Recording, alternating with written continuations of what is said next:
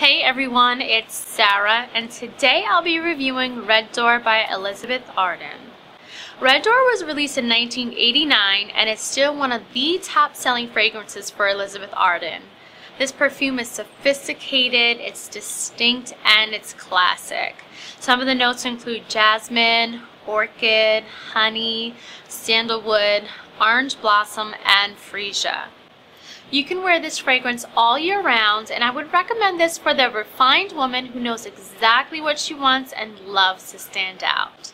Alright, ladies, that's all for today. Remember to follow us on Twitter, like us on Facebook, and subscribe to our YouTube channel for more reviews on your favorite products.